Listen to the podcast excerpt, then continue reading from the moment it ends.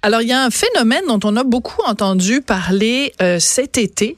Puis c'est vraiment un phénomène dont on avait peu entendu parler avant. Moi, honnêtement, je me tiens au courant de l'actualité, puis des, mouvements sociaux et de toutes sortes de choses. Et je ne connaissais pas l'existence de ce phénomène-là. C'est le phénomène des enfants drag. Alors, vous savez ce que c'est une drag queen ou un drag king, parce que ça existe aussi à l'inverse. Donc, une drag queen, c'est un homme qui se déguise en fait en femme, mais avec des attributs très exagérés donc, des perruques, énormément de maquillage, des faux seins, des fausses fesses, des bijoux en white don. Tu sais, pensez Mado Lamotte mettons peut-être l'exemple le plus connu, et puis RuPaul, évidemment, euh, aux États-Unis. Et donc, un enfant, c'est la même chose. Ben, c'est un enfant, un garçon, petit garçon, qui se déguise en femme, mais de façon très, très, très exagérée personnellement, c'est un phénomène qui, qui m'inquiète et je me suis vraiment, quand j'ai lu là-dessus euh, dans les journaux, je me suis dit, si mon fils m'arrivait avec ça, je serais vraiment très désemparé. Et je voulais en parler avec Thomas Leblanc, qui est chroniqueur pour Urbania, qui est animateur du podcast d'humour LGBTQ Chosen Family et qui est un peu mon millénial de service. Et, le, le, le, LGBT aussi. Ah, mais c'est un mélange des deux. Ah, mais t'es pas mon LGBT de service, ça, j'en ai plein ah, d'autres. Ah, t'as, mais mon millénial, mon millénial de service, c'est toi. Parce que le, reproche que je fais. Mais savais-tu, Sophie, qu'il y a des drag queens qui sont des femmes, qui sont des femmes trans? C'est pas uniquement des hommes aussi qui peuvent être drag queens. Ça, c'est quelque chose qui est de plus en plus ouvert. OK, mais c'est parce qu'il existe aussi des drag kings, donc des femmes qui se déguisent en hommes et qui font, qui en font un spectacle. Absolument. Donc là, tu es en train de me rajouter une couche de complexité. Donc, des, je, des, je te donne un exemple montréalais ou trans ou même des femmes biologiques comme toi. Tu pourrais être une drag queen si tu voulais. Par exemple, il y a une montréalaise qui s'appelle Wendy Warhol, qui est une femme euh, cis. J'adore son nom. Et, euh, et elle, dans le fond, euh, c'est une drag queen et elle personnifie des femmes, mais elle est elle-même femme. Et quand elle est dans son personnage de drag, elle est, comme tu le décris, avec des attributs plus grands que nature. Donc, c'est pas uniquement des hommes. OK, c'est important. Et là, là, on apporte, apporte la notion de quelqu'un qui est trans. Alors là, j'avoue que je te perds. Parce que mettons que quelqu'un est une femme trans, donc quelqu'un qui est né avec des attributs masculins, qui a donc soit une, des opérations auprès des hormones, donc pour devenir euh, femme, donc, l'art du drag ou de la personnification, c'est à part de l'identité de genre. Euh, donc, quelqu'un pourrait effectivement, dans ce cas-ci, dire moi, je suis une femme trans dans la vie de tous les jours, mais aussi je suis drag queen. Ce n'est pas la même chose. Ce sont deux choses séparées. À l'émission de, de, de, RuPaul Drag Race, il y a eu deux participantes qui étaient des femmes trans, Gia Gunn et Peppermint, qui étaient donc des mm. femmes qui vivaient leur vie au quotidien comme femmes trans et qui participaient à l'émission. Mais quand elles participent à l'émission, bien entendu, elles sont comme les autres drag queens, euh, des grandes perruques, des cheveux, des, des tenues. Euh, euh, donc, il y, a, un côté théâtral qui vient avec ça, qui n'est pas vécu nécessairement dans le quotidien. Là. Non, non, je comprends. Mais c'est important euh, que tu fasses référence à cette émission-là, RuPaul Drag, Drag Race, parce que c'est vraiment une émission phénomène. Et c'est ça aussi qui explique que, euh, par extension, il y a des enfants qui soient euh, happés par ce phénomène-là. C'est quand ça devient un phénomène social, qu'il y a des émissions à la télé qui sont regardées par des millions de gens, c'est sûr que les jeunes étant influencés et influençables, ils se disent, coudon, ça a l'air fun de se déguiser comme Mado Lamotte, moi le faire, moi et tout. Ben, en fait aussi, faut, faut remettre en, en, en contexte ce phénomène-là. Donc, l'émission a annoncé sa douzième saison euh, il y a deux jours, qui va être euh, en ondes, je pense, au printemps prochain sur VH1. Il y a des saisons aussi euh, All-Star, donc avec mhm. des anciennes participantes qui reviennent à l'émission. C'est vraiment tout un phénomène.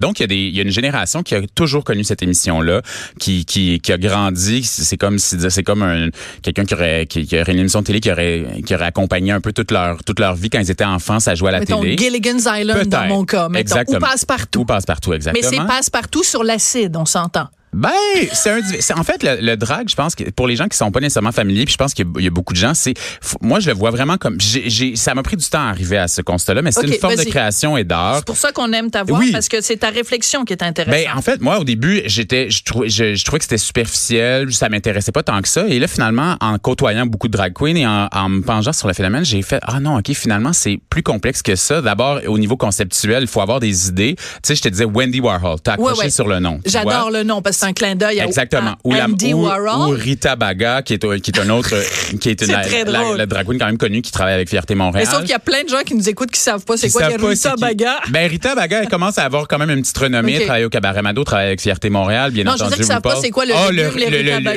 le- le légume, oui, absolument. Euh, donc, au niveau conceptuel, il faut avoir des idées. Puis après ça, il faut que ces idées-là s'exécutent en costume, en numéro, euh, en danse. Euh, moi, je travaille souvent dans mes spectacles parce que j'anime des spectacles aussi Oui. avec une drag queen qui s'appelle Crystal Slippers, qui, elle, fait du lip sync sur... Ben, D'abord, c'est un- une référence au- à, à la chaussure de verre de, De Cendrillon.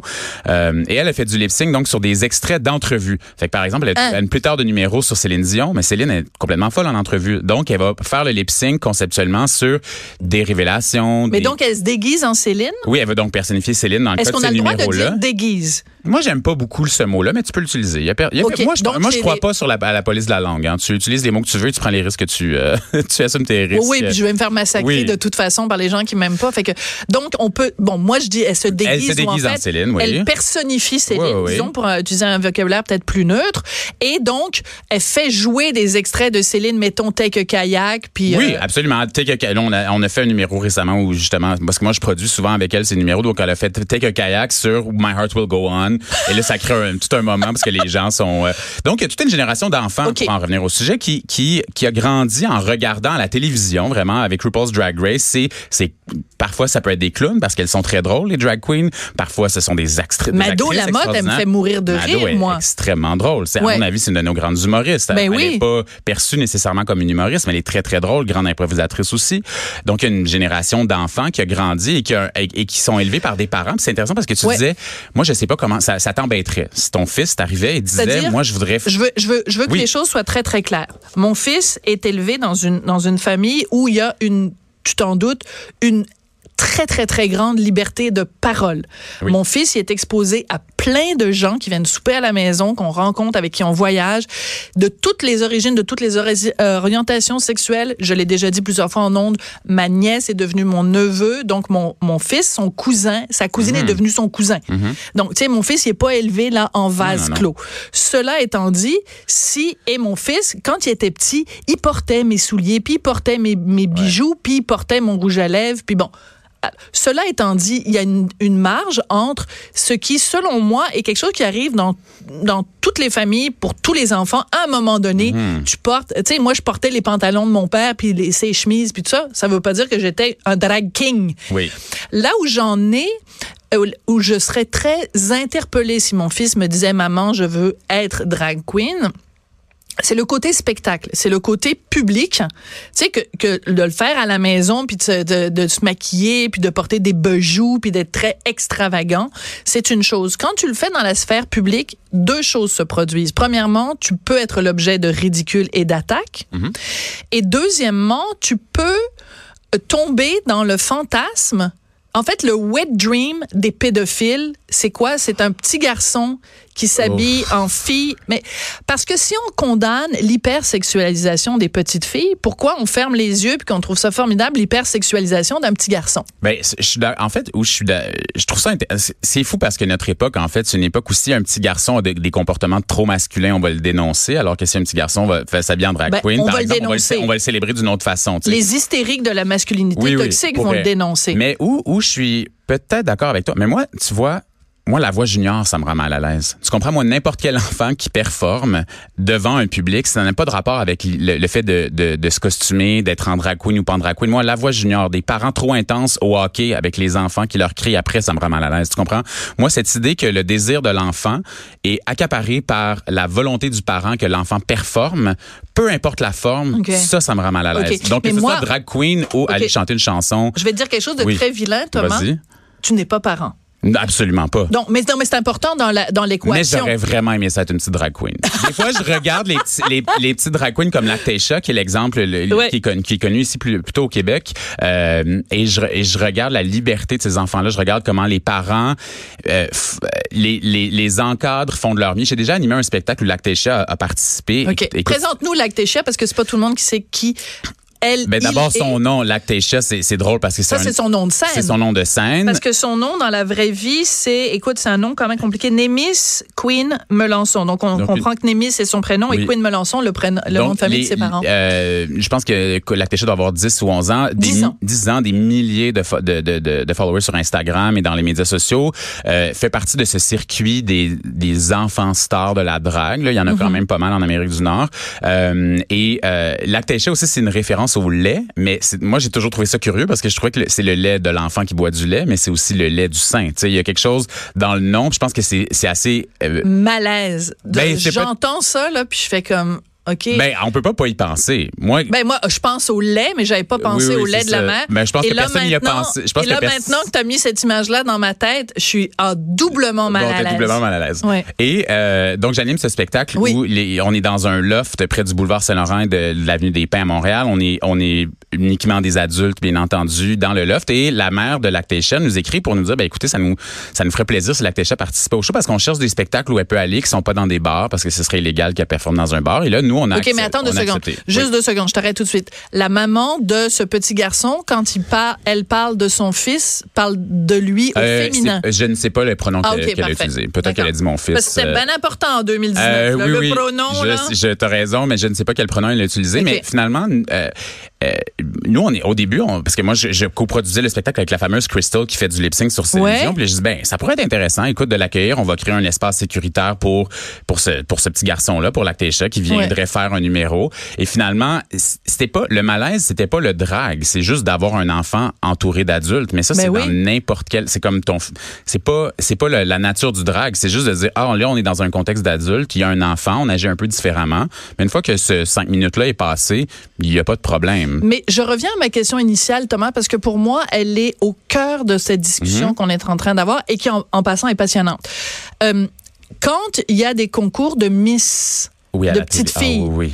tu sais, euh, je, je, je sais Ben, parce Annie moment- Boubou, tu te souviens d'Annie Boubou? Ben non, mais tout à fait. Alors, des petites filles qu'on euh, surmaquille dont on, tu sais, qui portent des faux cils, qui ont des cheveux là tout longs puis euh, teints puis euh, tout euh, crêpé avec de la, de la laque. Mais c'est là que je. Ah, mais c'est pas le non, drag mais les, queen. les féministes, les féministes euh, hurlent, elles sont accrochées au plafond, ça prend les pompiers pour les décoller. Mais Donc- tu nommes une vraie contradiction de notre société Ben oui. qui est de dire que euh, dans ces cas-là de petites filles là qu'on va qu'on va maquiller, qu'on va hypersexualiser, ben il faut les cacher, il faut empêcher ça, il faut arrêter ça. Et d'un autre côté, quand on- quand c'est un jeune garçon qui veut vivre son côté queer, euh, je pense que tu nommes quelque chose qui pour le, le commun des mortels pas nécessairement compris. Pour revenir au cas par exemple de Lactéchat en particulier, moi comme homme dans la trentaine, je me suis dit moi j'avais cet âge-là Ouais. il y a une vingtaine d'années, puis là je me suis dit Hey, moi, je pense que j'aurais aimé ça faire ça parce que ça, ça m'aurait c'est un- c'est une euh, c'est une forme de créativité puis je pense que j'aurais j'ai une petite envie d'avoir d'avoir pu essayer ça parce qu'on est dans des rôles genrés tellement importants puis on se conforme à un genre sans nécessairement à mon avis, se poser assez de questions. Puis j'aurais aimé ça pouvoir explorer ça. Ça aurait, ça aurait pas été possible dans ma famille. Je sais que mon père aurait été contre ça, même si c'est un homme très ouvert.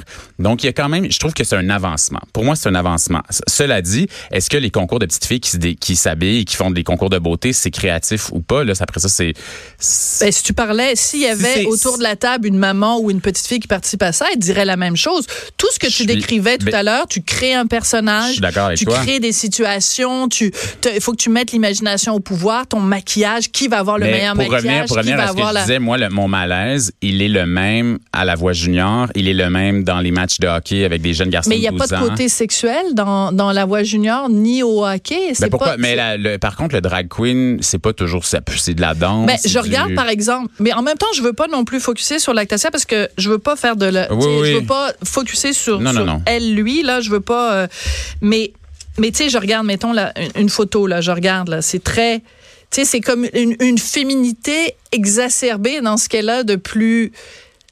Tu Oui, ce le maquillage, les, euh, les, les- peut-être les perruques, les. euh, Ben, ben, en fait, c'est- ça nous renvoie. Moi, je pense que c'est plutôt, ça nous renvoie à ces codes généraux de la féminité dans notre société. Tu sais, c'est pas, c'est pas le, le- Je pense que ça c'est une, forme de manifestation, mais ça nous dit qu'est-ce qui est féminin dans notre société ou pas et qu'est-ce qui est acceptable comme féminité ou non. Tu sais.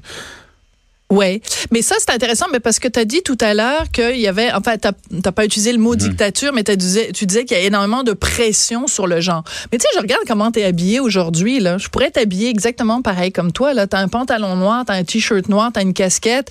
Oui, mais moi, c'est parce que je suis conscient que ma vie va être juste plus simple si je me conforme aux normes masculines parce que je me présente comme un homme. Tu comprends? Des oui, fois, je porte du vernis à ongles. Mais par exemple, des fois, je porte du vernis à ongles, tu vois?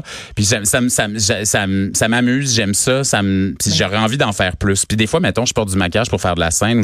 Mais on n'est pas dans une société où c'est on a ouvertement. Puis moi, je suis un homme gay, mais imagine les hommes hétéros, quelqu'un qui aurait un.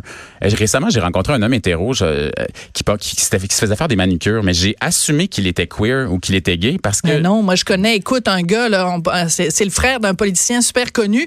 Il va euh, toutes les semaines se faire faire les, les, les, les manucures des mains et des pieds chez Léo Fratelli sur la rue Laurier. moi, j'adore cette liberté-là, puis je trouve que le, fait qu'un jeune garçon puisse explorer sa, son identité de. C'est même pas son identité de genre dans ce cas-ci, parce qu'elle, ce drag queen-là, on sait pas le, plus tard, la ou d'autres petits garçons qui font du drag, s'ils vivront comme dans, un autre genre ou non. Là. Mais il reste que quand tu as 28 000 personnes qui te suivent sur Instagram, c'est sûr qu'à un moment donné, il va y avoir des gens qui vont aller sur ta page et qui vont te dire des horreurs. Et quand tu as 10 ans, je suis pas sûre que tu es capable. Moi, j'ai un fils de 11 ans. Puis il fait très, très, très attention à ce qu'il met sur Instagram. Il y a personne qui est capable d'identifier que son papa, c'est le méchant Richard Martineau, puis sa maman, c'est la méchante Sophie. Non, mais c'est important, tu comprends, je le protège aussi.